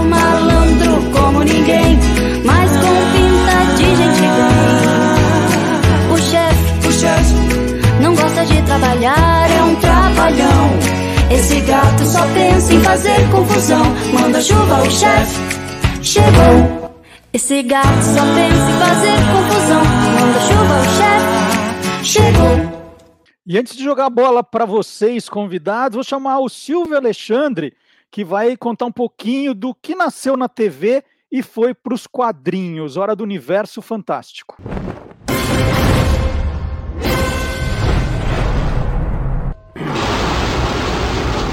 Universo Fantástico. Dentro das comemorações de 70 anos de TV no Brasil, vamos falar de alguns programas de TV que se transformaram em quadrinhos. O primeiro é Capitão 7, de 1954, criado pelo crítico e cineasta Rubem Biafora, com patrocínio da fábrica de brinquedos Estrela. O 7 do nome vinha do canal onde era exibido, Canal 7, Record de São Paulo. Foi líder de audiência em seus 12 anos no ar, com mais de 500 episódios. Em 1959, o Capitão 7, um dos primeiros super-heróis brasileiros, chegou aos quadrinhos. Durou cerca de 40 edições, até 1965, com uma série de produtos licenciados, como lancheiras, camisas e fantasias. Graças a esse enorme sucesso, a Estrela criou mais um herói para a TV, agora com seu nome e logotipo no uniforme. Pronto, entrava em ação o Capitão Estrela, da TV Tupi de Rio de Janeiro, ao mesmo tempo em que o outro capitão lutava contra os malfeitores em São Paulo. Em 1961, claro, também foi parar nos quadrinhos, mas não com o mesmo sucesso. A Relia foi um dos primeiros palhaços a participar da TV. As matinês do Circo do Arrelia, da TV Record, a partir de 1953, fizeram parte do cotidiano da família paulista. Em 1956, chegava às bancas os quadrinhos de Arrelia e Pimentinha. Eles duraram até 1959. O programa de televisão foi bem mais duradouro, chegando até 1974. O Vigilante Rodoviário foi outro programa de TV que ganhou revista em quadrinho. Ele foi o primeiro seriado filmado em película de cinema no Brasil, com 38 episódios no total. Ficou no ar entre 1961 e 1962 na TV Tupi, com reprise simultânea na TV Cultura de São Paulo. Os quadrinhos tiveram 12 edições e um almanaque, publicados entre 1962 e 1964. Em 1978, houve uma tentativa de relançar o seriado, mas não deu certo. Foi somente em 2010, no Canal Brasil, que esse episódio piloto foi exibido a cores e com um novo ator e viatura. Jerônimo, o Herói do Sertão, foi um dos primeiros fenômenos multimídia no Brasil. Começou como radionovela em 1952 e ficou 14 anos no ar. Depois foi para os quadrinhos em 1953. Durou 93 edições até 1966. Virou telenovela primeiro pela TV Tupi, 1972, e depois pelo SBT, 1984. Nas duas ocasiões, encarnado pelo ator Francisco de Franco. Em 1972, virou filme para o cinema e voltou para os quadrinhos em 1979. Sem esquecer um disco de 1958 que trazia a história do caso do atirador de punhais. Ah, Jerônimo, Herói dos Sertões, é um faroeste ambientado no Nordeste brasileiro. Informou Silvio Alexandre para o Universo Fantástico do Olá, Curiosos. Vou passar agora a capa e espada para o Magalhães Júnior, que adora super-heróis. Né? Tem alguma. Faltou algum aqui, Maga? Faltou, faltou. Eu só quero falar uma coisinha a respeito do Capitão 7, que era Capitão 7 porque era exibido na, na TV Record Canal 7. E o Assis Chateaubriand, o dono da TV Tupi, como um, um certo super-herói que eu vou falar já já tinha parado as suas exibições, ele quis contratar o Aires Campos. É folclore, é, é, nunca vai se saber se aconteceu ou não. Eu vou colocar no condicional, teria acontecido a conversa do Aires Campos com o Assis Chateaubriand, e o Assis propõe que pelo dobro o dobro e meio do que ele recebia na Record, ele viria para a Tupi para ser o capitão 4. E o Aires Campos falou: me rebaixar, jamais. Né? De 7 para 4, nunca. Ele queria continuar sendo capitão 7 no canal 4, não ia dar certo. Mas foi o Silvio falou do capitão 7, falou do capitão Estrela, mas tem um que não é capitão e que foi o primeiro mesmo da televisão brasileira, meses antes do Capitão 7 ir ao ar, que era o Falcão Negro. Falcão Negro, uma criação do Péricles Leal. Em São Paulo, ele era interpretado pelo José Parisi e no Rio de Janeiro, interpretado pelo Gilberto Martinho. Diz que o Gilberto Martinho, inclusive, era meio maluco, né? Ele, ele era o Falcão Negro, ele andava de Falcão Negro pela emissora, tá? era uma coisa meio quase de simbiose. E eu falei que tinha uma história uh, envolvendo super-herói, peço licença para contar rapidamente, porque o, o Falcão Negro, uma, um seriado de capa e espada, e o José Parisi tinha sido lutador de boxe, assim como o Aires Campos, o Capitão 7, também tinha sido. E disse que ele gostava de bater para valer nos figurantes com, com quem o Falcão Negro lutava. Isso era exibido ali na TV Tupi, no Sumaré. Tem uma caixa d'água, tem uma praça, tem uma caixa d'água ali. E tem uma padaria famosa chamada Padaria Real, que era onde o pessoal da Tupi se reunia. Quase ao lado morava Walter Sturt. Então, o Walter Sturt saía de casa, ia na, na TV Tupi com a maior tranquilidade. Um dia, o Falcão Negro está duelando, quando de repente batem a porta. Não, tava, não tinha essa marcação, e, era ao vivo. E o, o Paris não era muito bom de improviso. Ele disse que ele ficou bravo, ele não estava entendendo aquilo, que ele deu mais uns três ou quatro socos ali no, no figurante que já estava no chão. Quando ele abre a porta, quem é que está? O Walter Sturt, com roupa normal, com um papel na mão. É, por favor, eu gostaria de falar com o senhor Falcão Negro. o Paris já está espumando, né? Porque não está entendendo. Ah, sou eu. Ah, uma mensagem para a vossa pessoa. Entregou e saiu do nada. Né? Era uma aventura de capa espada, passada na Idade Média. Aparece um cara de roupa normal. Paris bateu a porta, eh, continuou em cena, bateu bastante no figurante. E quando acabou o episódio, ele saiu de Falcão Negro pela rua, porque ele sabia que ia encontrar o Walter Sturt ali na padaria real. E teve a, a turma que teve que segurar para não ter. Diz que o Walter falava assim: você é um trouxa, você não tem improviso, não sei o quê.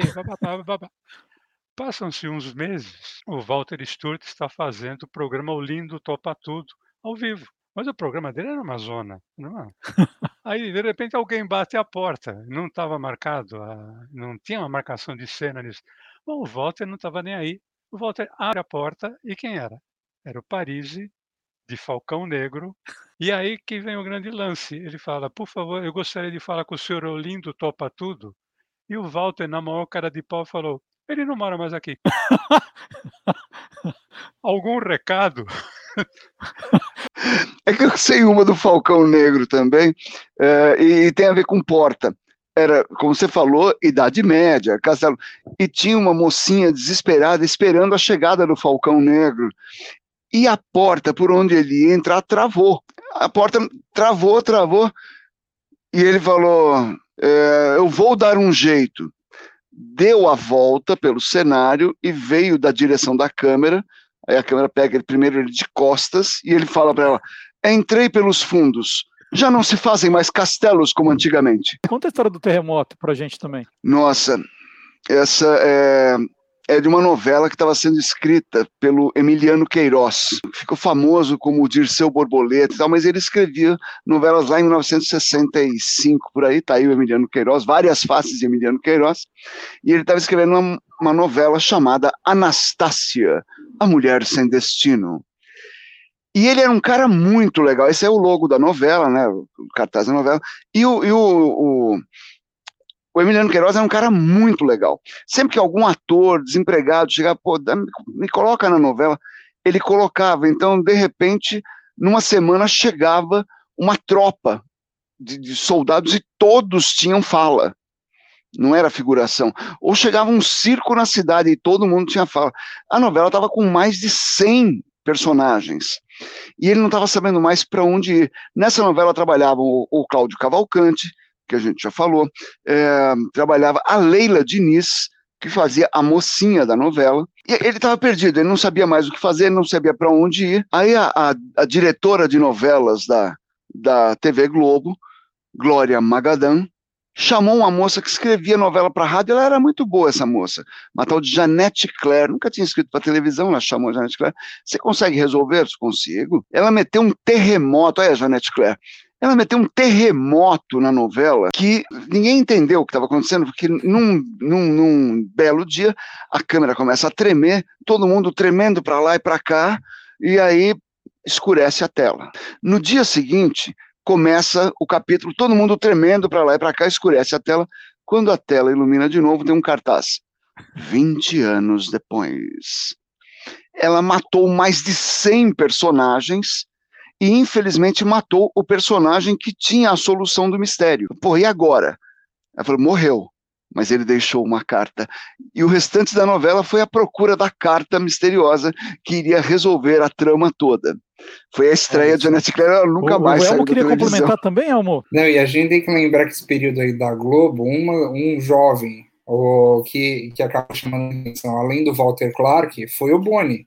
E o Boni, ele foi figurante e tinha um personagem chamado Pé de Coelho no Falcão Negro, como ator. Então a gente vê a evolução das pessoas, elas indo ao longo do tempo mudando de funções. Ou citaram aqui nos comentários o J. Silvestre, que foi roteirista e ator também. Então é, é, é uma época do, da televisão ao vivo que todo mundo fazia de tudo. Então isso, isso ajudava também na, na criatividade. Você não conhecia só sobre jornalismo, só sobre dramaturgia, não. Conhecia um pouco de tudo e transitava por todas as áreas. O, o, nosso Ricardo né, caiu aí, né, a conexão caiu, a gente está tentando trazer ele de volta. Enquanto isso, a gente chama o Marcelo Alencar, nosso especialista também em quadrinhos, em histórias, é, desenhos animados, e ele mostra hoje o Manual da Televisão, publicado em 1982 com o selo dos estúdios Disney. Marcelo Alencar apresenta. QG das HQs. Olá! Já que o tema do programa de hoje é televisão, eu quero falar sobre este manual da Disney, publicado pela editora Abril em 1982 e que ganhou uma edição facsimilar em 2017. As curiosidades sobre o material começam já pela autoria. Quem coordenou a produção dele foi Ed Lima, a autora de livros infantis da série A Vaca Voadora, e quem fez a pesquisa de conteúdo foi Carlos Lombardi, que mais tarde ganharia fama escrevendo telenovelas como Uga Uga e Malhação. Entre outras histórias deliciosas contadas pelos repórteres Donald e Peninha para um suposto documentário para TV, rede de televisão do Tio Patinhas, eles falam sobre apresentadores de telejornais que usavam paletó e gravata da cintura para cima e sob a bancada do programa vestiam bermuda e chinelo. Também falam de um episódio curiosíssimo envolvendo o locutor Raul Tabajara nos anos 50. Durante a transmissão de um jogo de futebol, por problemas técnicos, ele ficou com apenas uma câmera à disposição. Enquanto estava se justificando para o público, saiu um gol. Ele parou e tentou se explicar. A câmera focalizou de novo e enquanto ele estava tentando contar o que houve, saiu um segundo gol. É muito azar, não é? O livro também surpreende pela atualidade, embora tenha sido escrito no começo dos anos 80, fala inclusive sobre TV por assinatura e TV de tela plana. Vale a leitura. O Elmo tem uma historinha do desse manual com os pioneiros, qual que é, Elmo? Vale mesmo a leitura, porque assim, muitas histórias tinham sido esquecidas, até curiosidades, histórias, histórias reais que pelo profissionalismo deles também. E tem uma em particular que eu nunca esqueci, que foi o seguinte: ou vocês devem conhecer a cantora Thier, que, é, que era neta da, da Vida Alves. E ela uhum. tinha ganhado e comentaram na escola sobre esse manual. Tinha, e a entrevista ela falava do bendito primeiro beijo. Aí ela, ela dizia, mas eu fiz tanta coisa, só vão me lembrar do bendito beijo. E aí eu sei que a Tieta estava na escola conversando e ela chegou toda orgulhosa para a avó e falou: Olha, avó, você está no livro. E aí ela falou: Poxa, se a minha neta se orgulha disso, por que, que não vou continuar falando? E aí ela descobriu que também era uma forma de introduzir e seguir a causa dos pioneiros como um todo.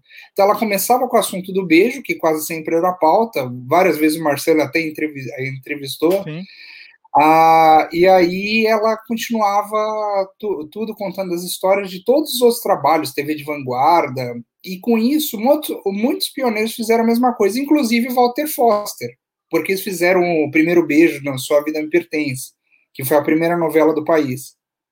Aliás, quem entrar no Guia dos Curiosos aí hoje, amanhã, vai ver em destaque é, curiosidades dessa história do primeiro beijo com a Vida Alves, então, o Guia dos Curiosos traz também algumas curiosidades desses 70 anos da televisão que a gente está comemorando. E a gente está na reta final do programa, aí é bom a gente sempre pedir né, para você não esquecer de dar o like aqui na página, se você está no YouTube, dá o like, é, convidar os amigos, você pode se inscrever, é, acionar a sinetinha, o sino ali para receber as notificações, copiar o link que está aqui do programa, falar hoje assisti um programa bacana sobre os 70 anos da televisão no Brasil, né, que serão comemorados na sexta-feira, dia 18 de setembro, compartilhe com os amigos, convide mais gente para fazer parte desse grupo, avise para quem gosta de televisão que toda quinta-feira o Magalhães Júnior está aqui no Quem Te Viu, Quem TV também, tem os vídeos antigos, esse é o programa número 7 dessa vigésima temporada, mas você pode assistir todos os outros. Tem também alguns quadros já separados que você pode falar assim: ah, hoje eu quero ver o quadro História Ogra do Brasil com o Vard.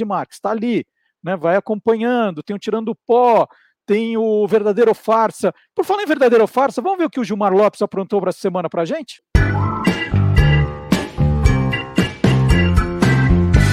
Verdadeiro ou farsa?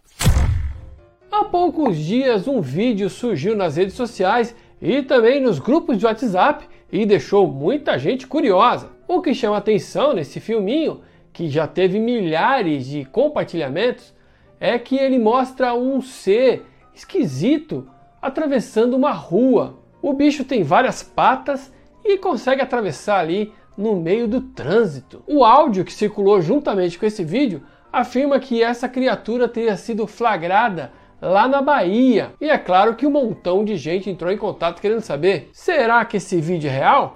Será que isso é verdadeiro ou farsa?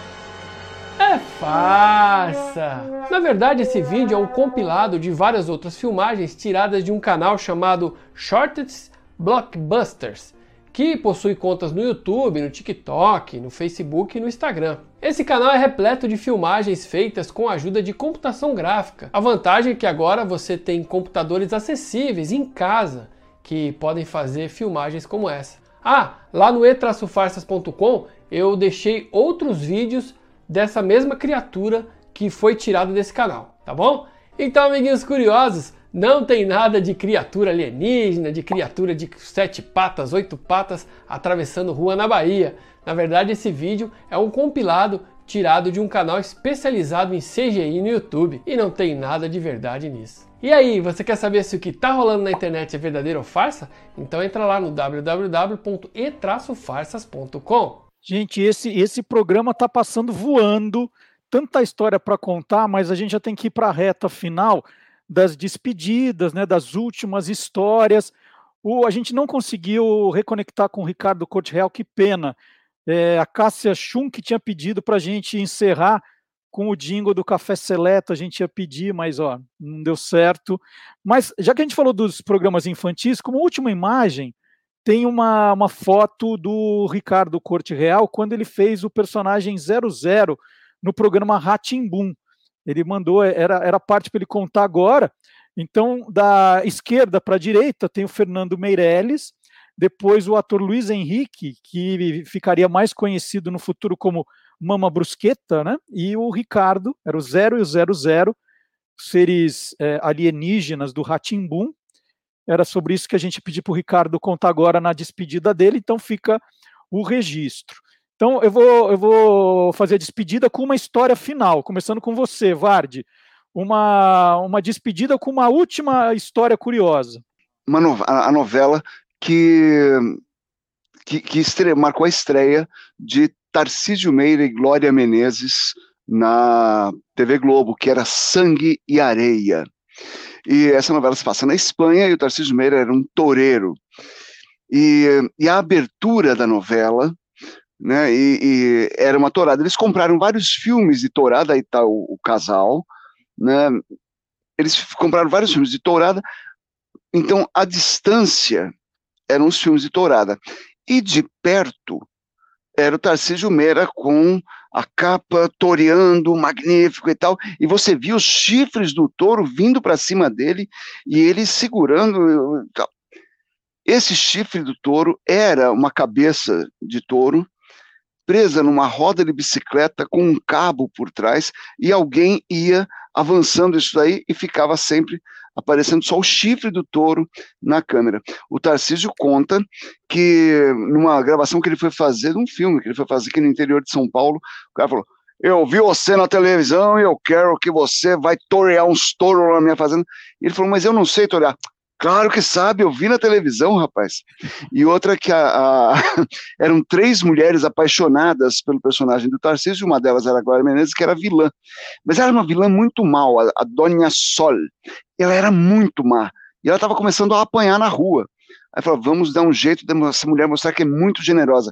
Então o personagem dele ficou cego. E ela era apaixonada por ele, então ela arranca os próprios olhos e doa para ele, e ele assim volta a enxergar. O Ricardo voltou, gente. Olha o Ricardo aqui, ó. Conta uma história final pra gente, por favor. Você consegue trocar o café seleto pra Cássia aí? Você tá com o, micro, o, o violão do seu lado? Tô, mas eu não sei tocar o café seleto, eu só sei cantar. Então inventa. Depois, depois de um sono bom, a gente levanta, toma aquele banho, escova os dentinhos. Na hora de tomar café, é o café seleto que a mamãe prepara com todo carinho. Café seleto tem sabor delicioso, cafezinho gostoso. É o café seleto, café seleto. Como é bom, café seleto. Bom, Joia. Bom, bom. Muito obrigado pela sua participação, Ricardo. Você é demais, mora no nosso coração aqui. Deixa eu passar rapidinho para o Elmo, então, para despedida. E vamos colocar na tela também o site do Memória Bert, que está comandando essa festa de 70 anos do, da televisão no Brasil. Vamos lá, tua história final, Elmo. Não, é, a gente está com a bruxa do ao vivo de 70 anos atrás, agora, no, nesse momento de lives, né? Mas eu estava contando que tinha os nomes artísticos, que não eram os nomes da, das pessoas de registro, né?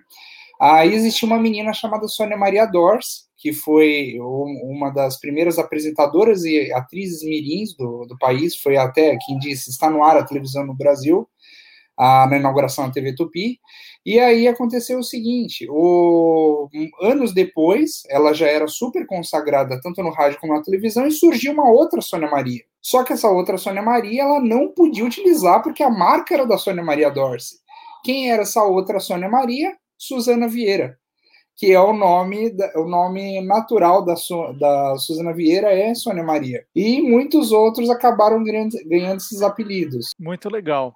Então, mais histórias como essa você vê no, na Memória Aberta, o Elmo está tomando conta. Tem esse monte de livro do Elmo também, que eu não vou levantar de novo para não destroncar o braço. Encerramos esse programa especial agradecendo de novo Magalhães Júnior, Vard Marques, Ricardo Corte Real e Elmo Frankfurt com a música ganhadora de hoje. Eram três músicas: Lindo Balão Azul, Cinto de Inutilidades e Algodão Doce. Nós vamos, olha, nós vamos ouvir uma só, mas depois no canal do Guia dos Curiosos você terá as três. Então a ganhadora é, vamos todo mundo mostrando quem vocês acham que é, um, dois ou três. O Mago acha que é um, o Vard dois, um, e o Ricardo acha que é qual? Um, dois ou três? Dois. A resposta certa é número um, lindo balão azul que a gente ouve agora.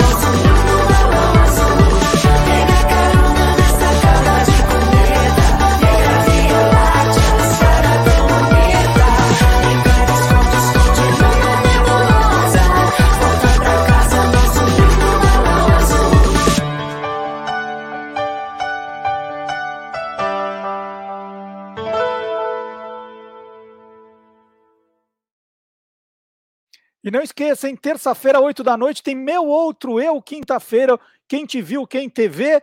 E todo sábado, das 10 ao meio-dia, estamos aqui. Dê o seu like, inscreva-se no canal, acione a sinetinha, comente e espalhe. Maga, muito obrigado. Elmo, Ricardo Vardi, até semana que vem. Tchau.